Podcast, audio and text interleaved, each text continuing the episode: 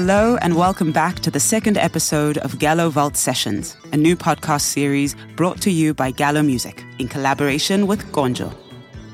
In this podcast, we chat with artists, label execs, radio veterans, and thinkers as we explore the backstories and overlooked tapes from the Gallo Music Vault and reflect on the ways music shapes culture and how our culture has been shaped by music. In our last episode, we heard from Rob Allingham, Gallo's resident historian and archivist in the Gallo Vault.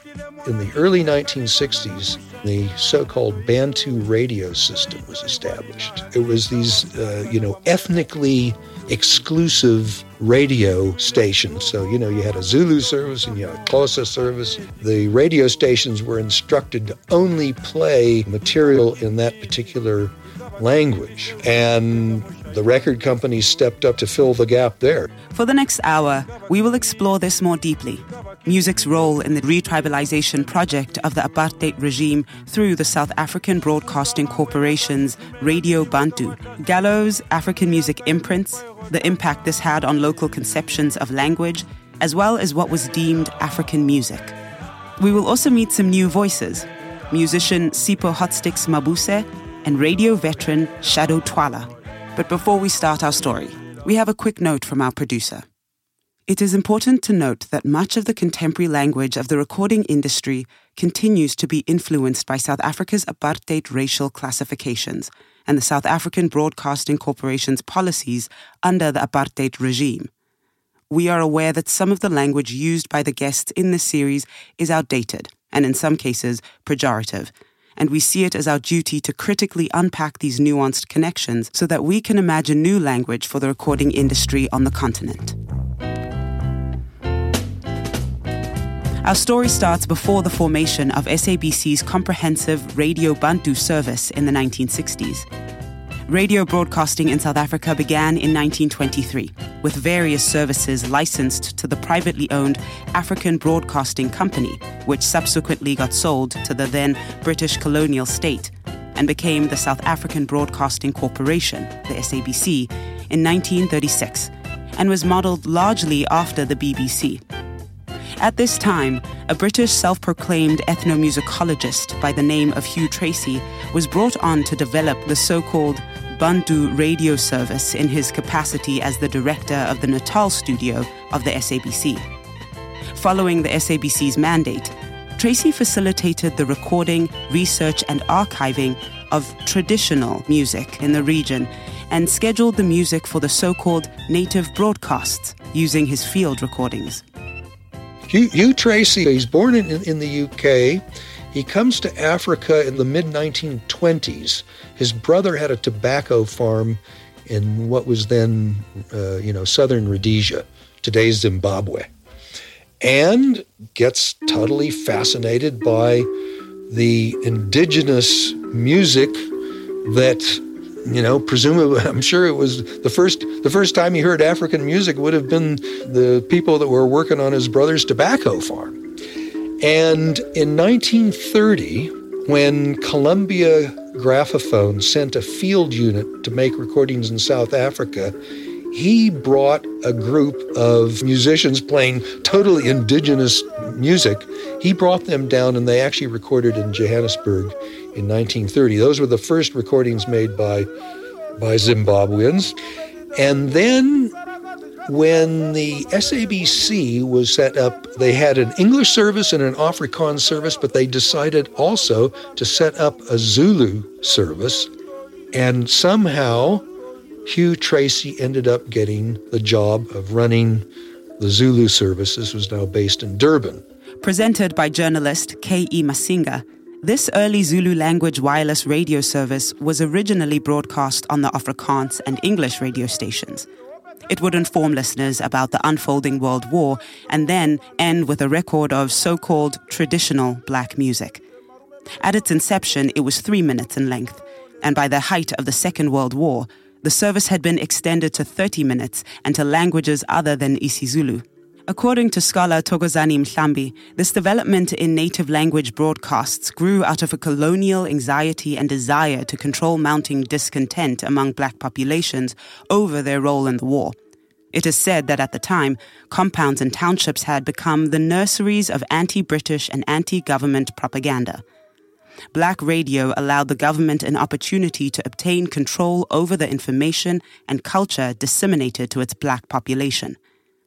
Tracey's role in recording so called tribal and traditional music aided not only the colonial agenda, but it actively shaped what constituted authenticity for first the SABC and later the South African population across races. Hugh Tracey was a preservationist out of a, a genuine concern that westernization was going to forever alter these varied indigenous styles through, throughout Africa. As far as Hugh's South African recordings, he basically was not interested in, in urban music development, for sure. In the 50s, Tracey presented a paper entitled The State of Folk Music in Africa to the International Folk Music Council as a proposal for a preservation project, in which he describes African music as naturally predetermined along tribal lines and laments that the urbanization of black folks was supposedly having a detrimental effect on their music, assuming new forms and resulting in strange things happening to their rhythm. He viewed it as the responsibility of white folk to bring the natives back to their natural position and keep them separate from Western influence. Now we have a Kipsigi love song. Many English words have lately crept into their language, and so this whistling young man, Chirondet Arap Ngasura, starts off his serenade with the words, Hello, my darling, the nearest he can get to Hello, my darling. He calls his girl his little calf, a term of great endearment among these cattle loving people. This colonial legacy of the SABC and the presence of Hugh Tracey, an ethnomusicologist with preservationist leanings, has largely affected the way we have come to understand and consume African music in South Africa. Subsequent to his setting up the Zulu service at the SABC, Hugh Tracey was hired by Eric Gallo.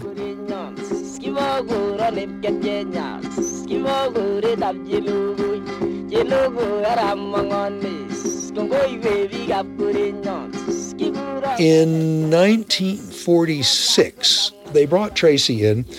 I think the idea was that they wanted to supplement the talents of Griffiths Motsieloa, the original chap that Eric hired in 1930 to start creating an African catalog for Gallo. Keeping in mind that Griffiths at the time was mainly producing and recording black urban music, Kwela and the likes.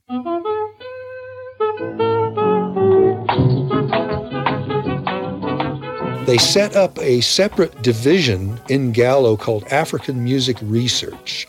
And Tracey convinced Eric Gallo that a possible opening for the African market would be if they went and recorded music from all over the subcontinent and into East Africa that they would then sell to uh, workers in the mining compounds. As a matter of fact, the idea was that maybe the mining compounds might set up their own kind of PA systems to, you know, to, to play this music that they were going to that they were going to record and to sort of soothe the natives, you know. I mean, I'm not just speaking off the top of my head. I actually have memos to this effect between Tracey and Gallo. This was going to be a great sort of thing to like, you know, keep the boys happy in their concrete shells, you know. And on that basis, Gallo were the first people to actually import a tape recording mastering machine, which was mounted in the back of a Land Rover with a huge battery pack. And Hugh went out recording indigenous music as far north on the east side as Uganda and as far north on the west side of Africa is Katanga, the copper belt. And this was totally funded by Gallo.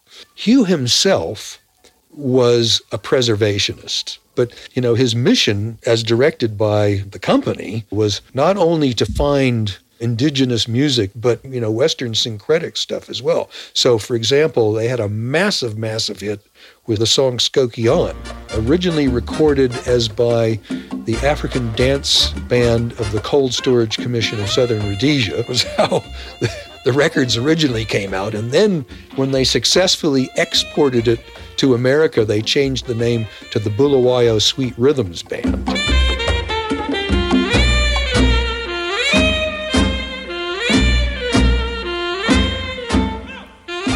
Skokiaan became a Tsaba Tsaba jazz standard, covered dozens of times by artists around the world, from Trinidad, the US, and Finland to Cuba, Germany, and Russia.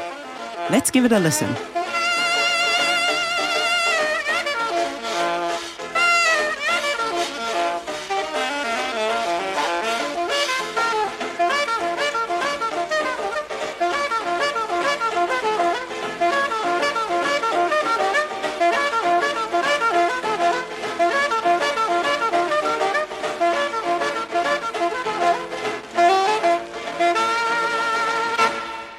That was Skokiaan by Cuba's Perez Prado, followed by the original recording by Bulawayo Sweet Rhythm Band. So Gallo got a good commercial return on that. And then there was also, for example, Jean Bosco Mwenda in Katanga in the, in the Congo as well. Those Bosco Mwenda records also sold very well. It must be said, I mean, there's no doubt about the fact that Hugh had a profound admiration for uh, Bosco Mwenda. It would be unfair to characterize Hugh as some sort of embittered preservationist who's instructing the natives that they mustn't listen to these, you know, terrible Western influences and ruin their music. But, you know, he was definitely very, very concerned about preservation.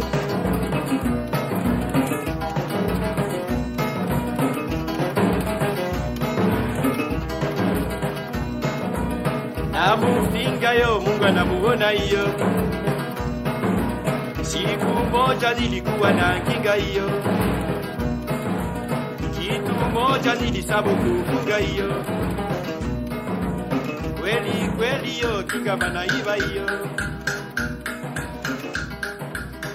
That was John Bosco Mwenda. While Tracey's contribution to music archiving efforts should be commended, after all, he made the iconic recordings of Royal Zulu praise singer Princess Magogo kaDinuzulu. These efforts must also be placed within the context of separate development under British rule and what would become the retribalization project of apartheid.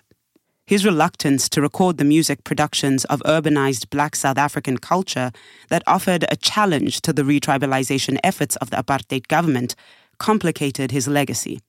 In the mid 50s, Tracey left Gallo to start the International Library of African Music at Rhodes University in what is now called Makanda. Ten years after their rise to power, the apartheid government established the Separate Development Policy, which solidified the discourse into state regulated policy. And two years later, we saw the establishment of a comprehensive black radio service in 1960 with Radio Bantu, a division within the SABC which ran a number of stations, each broadcasting in different indigenous languages. SABC policy articulated a goal to, quote unquote, bring the voices and music of various areas into the homes of the urban Bantu, with the intent of heightening the listener's pride in his own culture. The language of the SABC echoed the goals of Tracey's own research. Ex Gallo MD, Antos Stella. Ethnic radio was completely 100% brought on by the apartheid regime that is known as the South African Broadcasting Corporation. It, it, was a complete apartheid mindset. Let's just segregate people per vernacular, per tribe, per per whatever. So all of these vernacular stations were created not only because people could speak the language, but because it was just that's how South Africa was segregated. And so the government understood the people. As a matter of fact, the commissioning of the Bantu radio system was basically an idea of the Broederbond. That is an absolute fact. It was through the ideology of separate development that the SABC introduced separate radio stations broadcasting regionally for the various ethnic groups. Established in 1958, separate development was a policy instituted by the apartheid government, which propagated that black people lived in various native tribes before Europeans arrived each tribe having its own unique culture and language, and that geographical boundaries should be constructed in order to retain and often reinvent this system, and maintain the view that black workers were only temporary city dwellers and should stay true to the so called pure tribal music of their official rural homelands. At the time, most of the senior management of the SABC were members of the Broederbond, a secret, exclusively Afrikaner Calvinist brotherhood dedicated to Afrikaner supremacy, occupying every position of influence in the country across private and public institutions. The Broederbond became the unofficial think tank for the apartheid government and its chief propaganda machine, facilitating the effort of 3 million white Afrikaners to repress the country's 30 million black folk. For an in depth view on this, look out for episode 3 of the Gallo Vault Sessions podcast.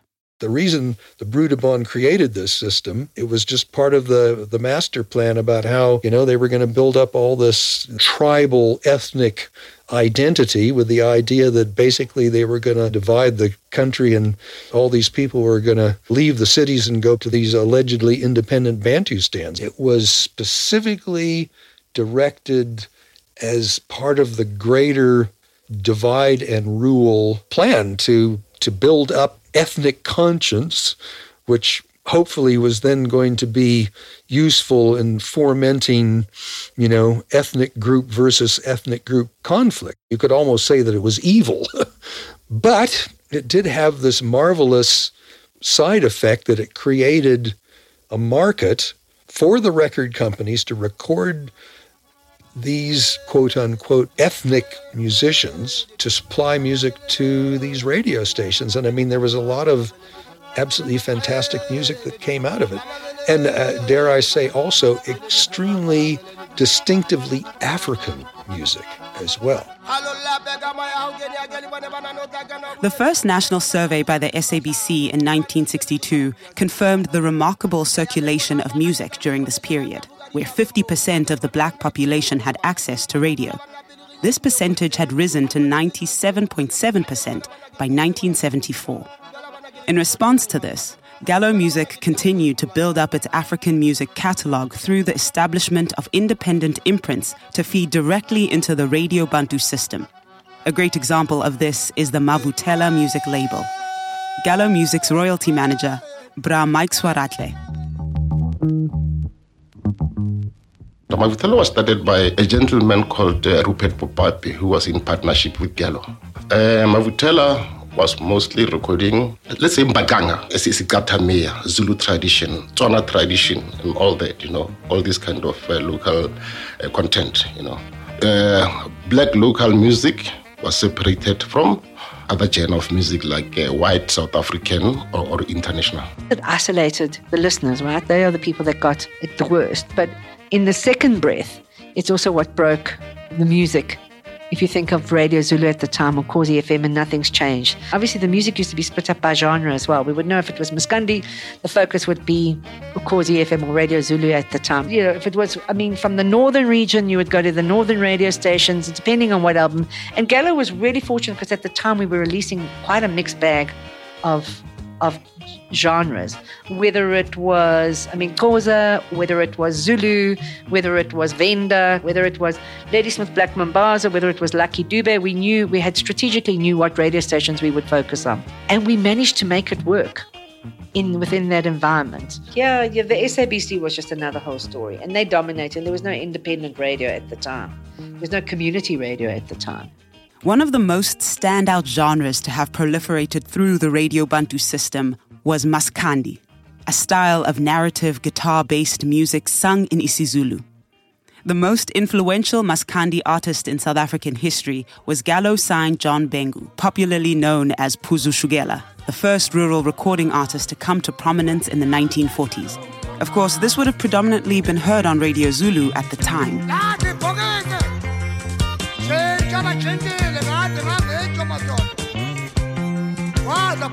الاموال جمله اموال في فلان الجنان هلا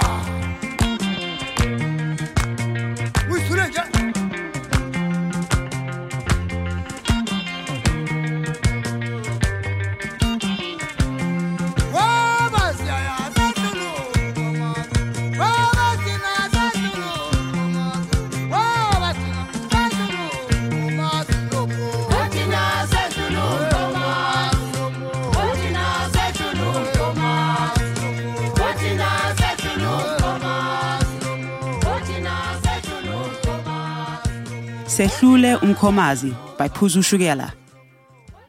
Over the years, Maskandi music became a platform through which South Africans and migrants shared their feelings of exploitation during South Africa's unjust political history of segregation and grievances of then working conditions. While Maskandi music is an art form, its significance in society is beyond music, and it's undoubtedly part of South Africa's popular culture. Another standout artist from Gallo Music's traditional music imprints is Dr. Thomas Chauke, a Xitsonga musician who would have been played exclusively on Radio Thohoyandou. Chauke migrated from Venda to Alexander Township as a child, where he stayed with his uncle who exposed him to mbaqanga and taught him how to play Tsonga guitar. Let's listen to Dr. Thomas Chauke.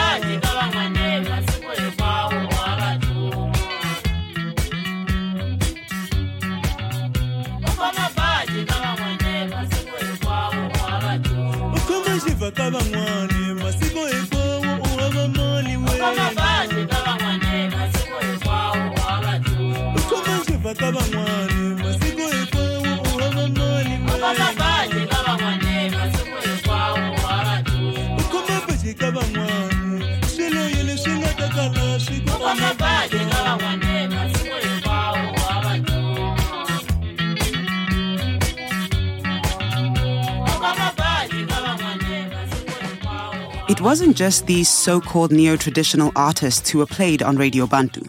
The 70s and 80s gave birth to a wealth of vernacular language and instrumental soul. A prime example of this was Jacob Mpharanyana Radebe, who remains one of the most powerful voices of township soul. Let's listen to his Sisutu cover of Percy Sledge's Take Time to Know Her, Nkanako Homotseba.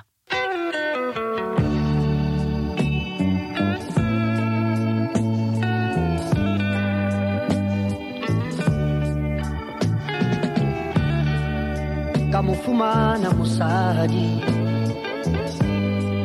Ke ne ke re ke a mo rata. E ne e le ntho tsohle tseo ke neng ke di hloka. Empa o ne a le mobe ke ne ke sa tsebe. Setsheo sa hae se ne se sa mpontshe. Tseo ke neng ke di hloka It's no surprise that Percy Sledge was massive among local audiences, and despite the cultural boycotts, he toured South Africa and Angola in 1970. Right now, we would like to do a very beautiful song that you made so great for me here in South Africa, and I dig you the most for that.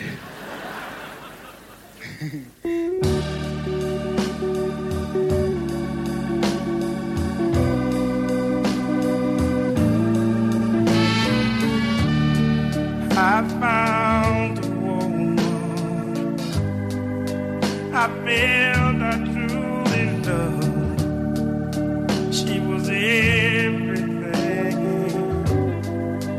I'd ever been dreaming of. Sledge was initially only given a permit to perform to black, colored, and Indian audiences until the tour became so popular that he was then allowed to perform for white audiences. Gallo had the license to release all his album recordings through Atlantic record label. I took her home to mama. Mama wanted to see my future bride. Oh, she looked at us both. And then she called me to her side. She said, son, take time Let's meet prolific South African radio veteran Shado Twala. My name is Shado Twala, and I guess we're talking now because of the work I've done over 35 years of broadcasting with a specific interest in uh, South African music, but also music from the continent. And um, there's a leaning towards what is called jazz. And, and that's another big question. Do we have South African jazz or don't we? You know? And where does it begin and where does it end? I mean, how, how do you separate all these genres? Despite the state attempts to segregate music along ethnic and linguistic lines, music has always been dynamic and changing. And the evolution of mbaqanga and jazz clearly demonstrates the way folks from around the country came together in the urban centers to develop new sounds. Also, genres were, were there to divide and rule, you know. And I think the genre idea really worked for that government because they could compartmentalize again that, okay, this radio station plays Mbaqanga because Mbaqanga is like clean music. So there was a lot of traditional cultural music that belongs to the Tswanas, that belongs to the, but, but it, it, it kind of gave you the mood of what was going on in those areas that they had compartmentalized, which brings us to what influenced and gave birth to jazz as well, because those are the people that were kind of thrown in uh, in Soweto, especially in, in, in urban areas. The music started permeating each culture and producing this new sound, which eventually was called jazz. This music became a melting pot then for a new sound, a new kind of maybe elitist sound, which which became South African or township jazz, as they call it. There were restrictions also for the for the black radio stations that used uh, African languages. They were also watched as far as their playlists. So for a long time, Radio Zulu would have never played R&B or, or, or anything else outside the Stratamia and what was supposed to be Zulu, you know.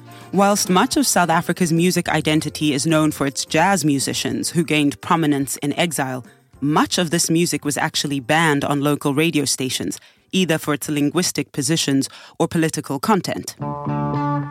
Ex Gallo MD, Ivor Haarburger. The SABC were the main carriers of music. And if you didn't get it on SABC, you had very little chance to try and make that happen. So there were lots of bannings, you know, about Jesus Christ Superstar, you know, the, the soundtrack album, you know, to try and get that passed. Somebody said to me the other day, I remember when you were working on JC Superstar and we were scared to buy it because we thought we might get arrested or whatever. But uh, eventually we got that through, but there were huge complications with JC Superstar. Another one that we had was Harari did a song called Set Me Free. And I think it was banned for a bit, but eventually it got through. Let's hear from Sipho Hotstix Mabuse, the drummer of the black consciousness inspired band Harari, about the banning of their song Set Me Free. I did a song called Set Me Free. And then I knew what I was saying Set me free, please let me be. It's like a love song. The lyrics would dictate or determine whether was this political or not. So we wouldn't use lyrics like guns and shoot and, you know, we were not as overt politically as we could have. We would always be circumspect, using certain words that people would actually respond and understand this, the meaning thereof. But at that time, we understood what the word free would have meant. When you said, set me free, yes, we wanted our freedom at that time. It was a love song, but it was a covert statement. We would write songs along the understanding that the meaning is intended to ignite the interest in the political atmosphere at that time.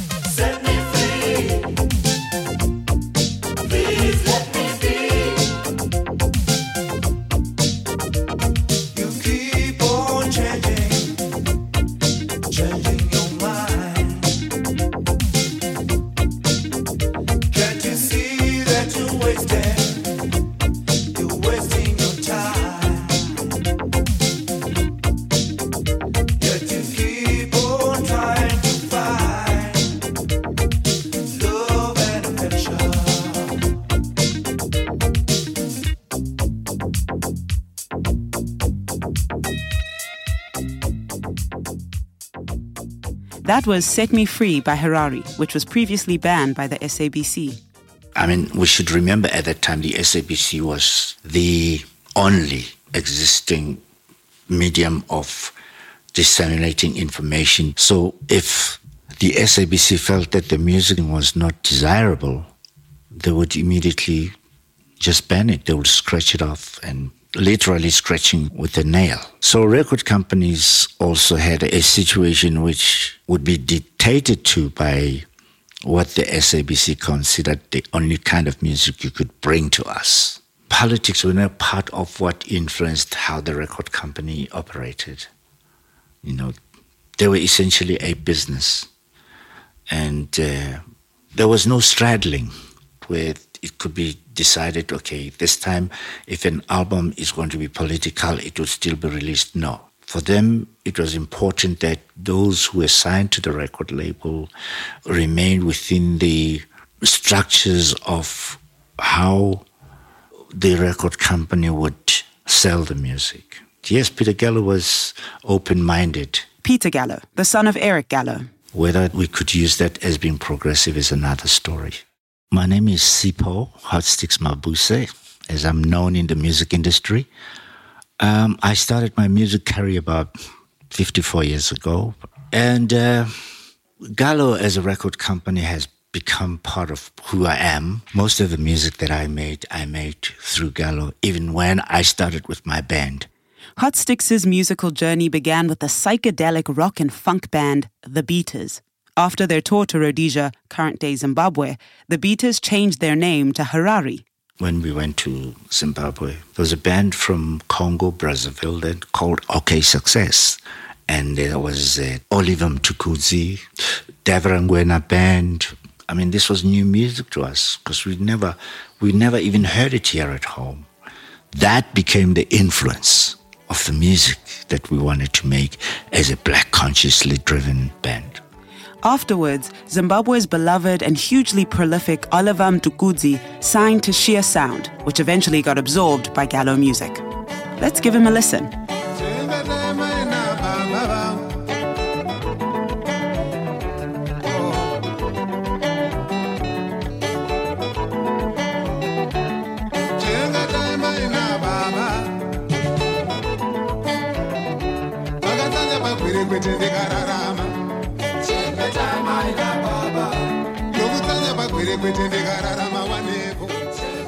Let's take a quick break and hear a word from our media sponsors, Sowetan and Sowetan Live.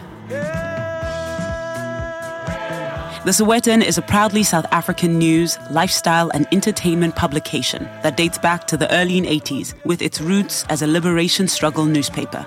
It is still one of Mzansi's most influential platforms of trusted journalism with over 3 million unique readers a month, promoting social activism and celebrating excellence. Pick up a copy daily at your nearest newspaper outlet nationwide or log on to Sowetan Live and be a part of the rhythm of the nation. Gallo Vault Sessions. Let's get back to the podcast. You're listening to Gallo Vault Sessions, a podcast in collaboration with KONJO. So far, we've heard about the ways the SABC mandated a distinct, apolitical, and necessarily ethnicized sound for black musicians who wanted their music to air on radio but let's hear from Hotstix what it was like to operate almost in reaction to the SABC and the retribalization project it promoted. The SABC operated on the basis of an apartheid system. And as a result, that would have influenced how we also determined or decided to make music differently.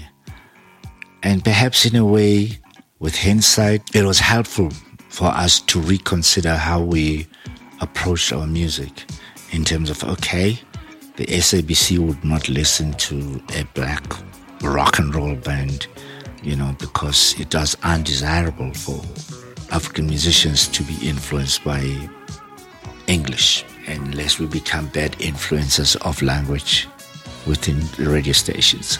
We don't know if we had sung in Afrikaans, probably they would have loved the music we made, but we were determined not to to be influenced by anything else other than what we felt was the right music to make.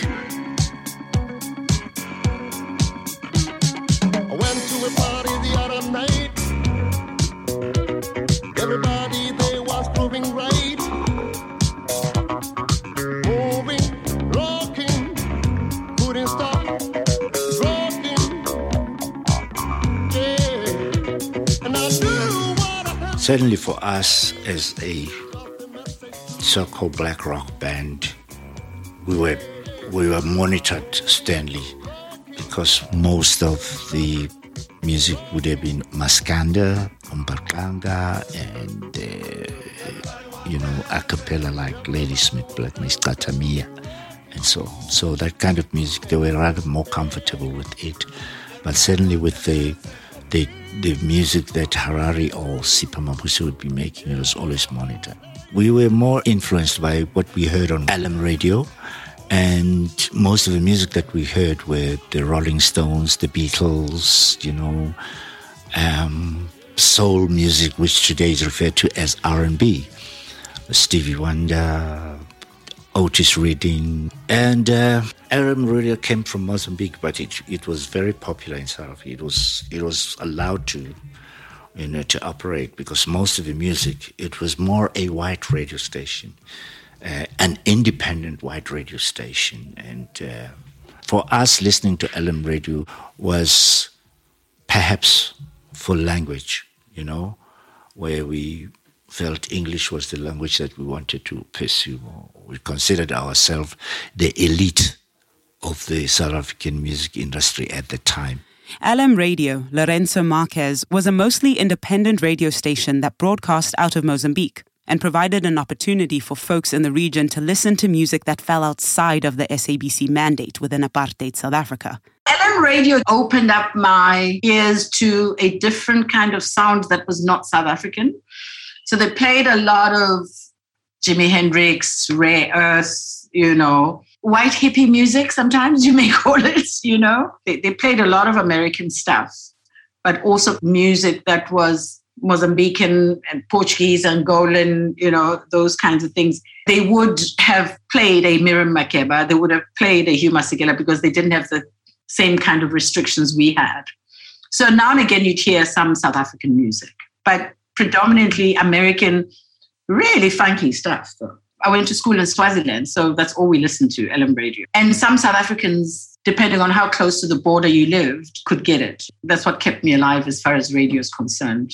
Whilst it's easy to dismiss Radio Bantu as merely a consequence of the apartheid project, in contrast to the more funky independent stations coming out of Mozambique, it's important that we do not flatten the significance and subtle subversions present in the Radio Bantu system and how it provided a lifeline of a different sort. Last episode, we met Dr. Sipho Sithole, anthropologist and ex deputy MD of Gallo Africa. After his time at Gallo, Sipho was the head of strategy at the SABC from 2007 to 2010. Let's hear his thoughts on Radio Bantu. I, I can't talk about the, the evolution of radio. Um, I can talk about my radio, which is Radio Bantu, because I'm Zulu. That's all I grew up listening to. It was still Radio Bantu. This is where I got my own acculturation, because the African language stations, which play a very critical role in this country.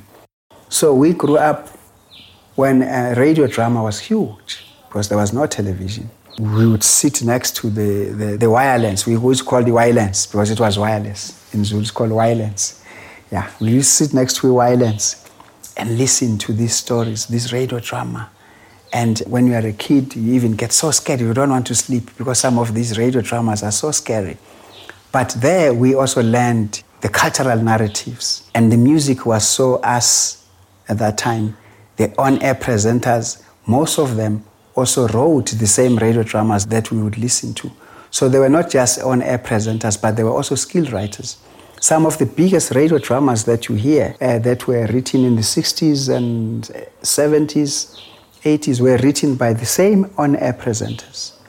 But what was also nice about the the stations that we listened to then is that the public service announcement, PSA, was the most important thing. We'll be listening to Radio Bantu, and then they will say, a family in Nongoma is looking for so and so who came to Durban two years ago and has since not returned home. Something has happened at home and is required to return home urgently. It means there is a death in the family. You know, you will hear those things on radio. That is the radio that I know the radio that was centered in the middle of the community, in the middle of the people. But it was also interesting back then when, when we had the news readers, because they were sanctioned what they're going to read. They will say, Here are the news coming from Pretoria, and uh, I've been asked to read them as they are. That, that was the introduction.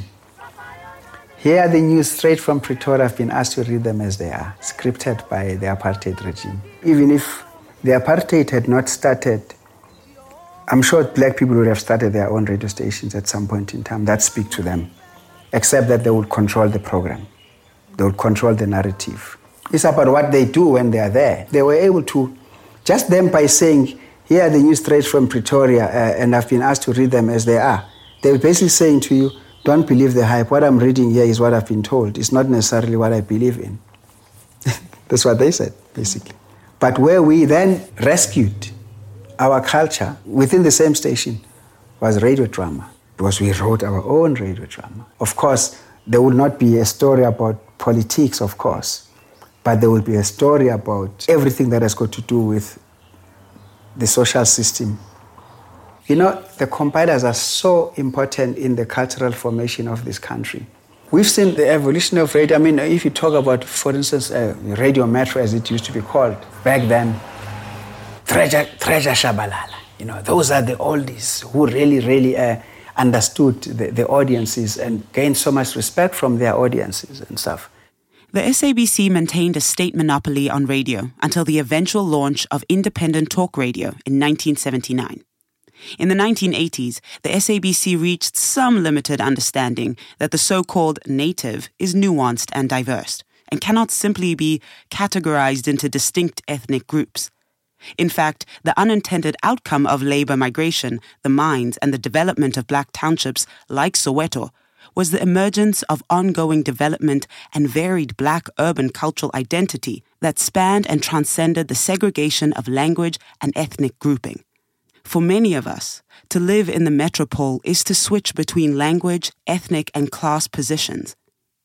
It is against this backdrop that the SABC launches Radio Metro, with Shado Twala as one of their first presenters, alongside Treasure Shabalala. My entrance into radio was by fluke. I've always been known to love good music, and they called to say, Would you like to try?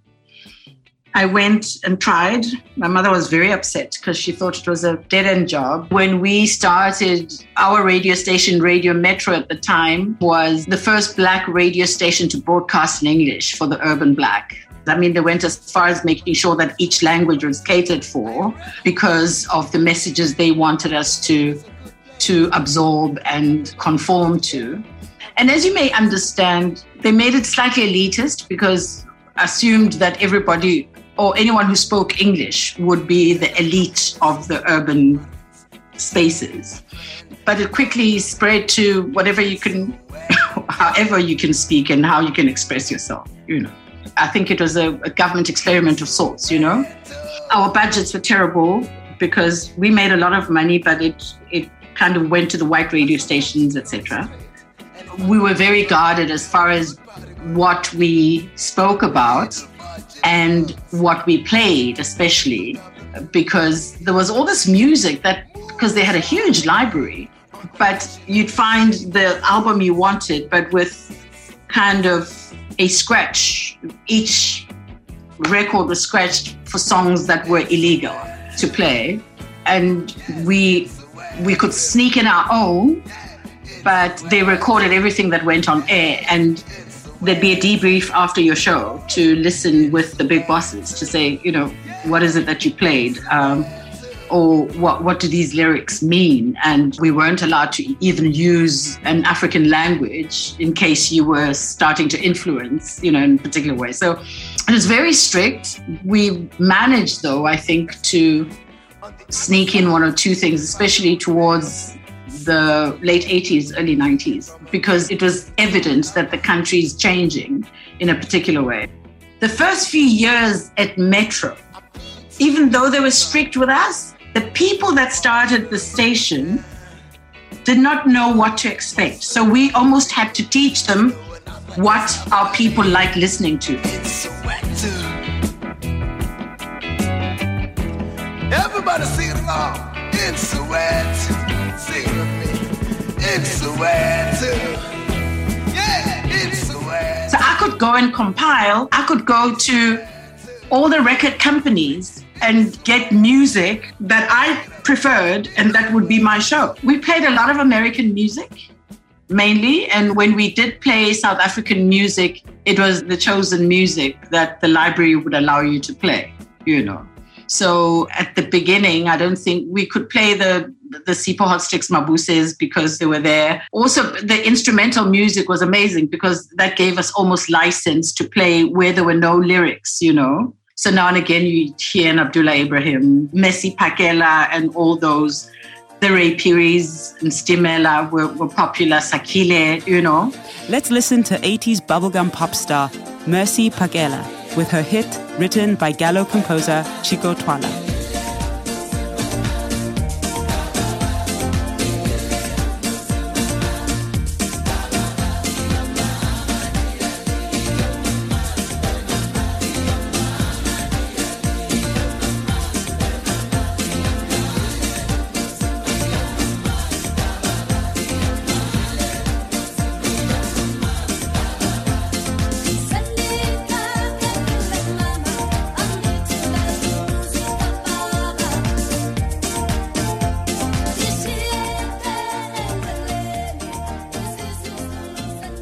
Was no total freedom until 1990 when we knew that Mandela was coming out.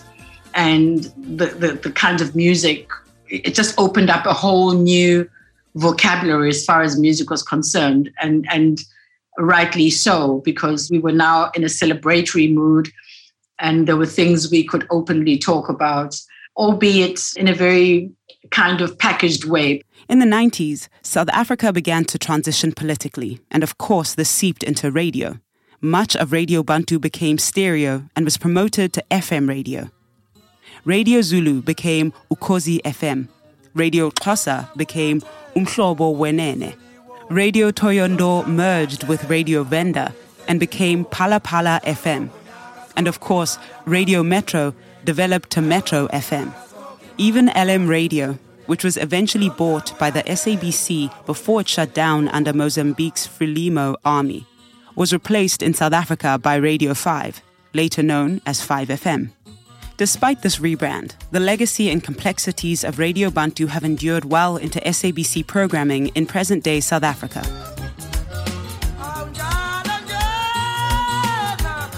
I would be the first person that will be so sad if African language stations were to be done with. When I was at SABC, there was that talk. You can't kill your own, your own language. If you are saying you're going to get rid of African language stations, who's going to speak Zulu and Xhosa and Sotho and Setswana and Sepedi and, and hear the cultural nuances, the tradition, the language in its, pure, in, in its purity, and the music that speaks to that? The issue is, is editorial control, but it's also about speaking to the issues that affect the community and our society. It's about programming. But does it mean that you should not play a Thomas Chauke song on, on Ukhozi FM? No.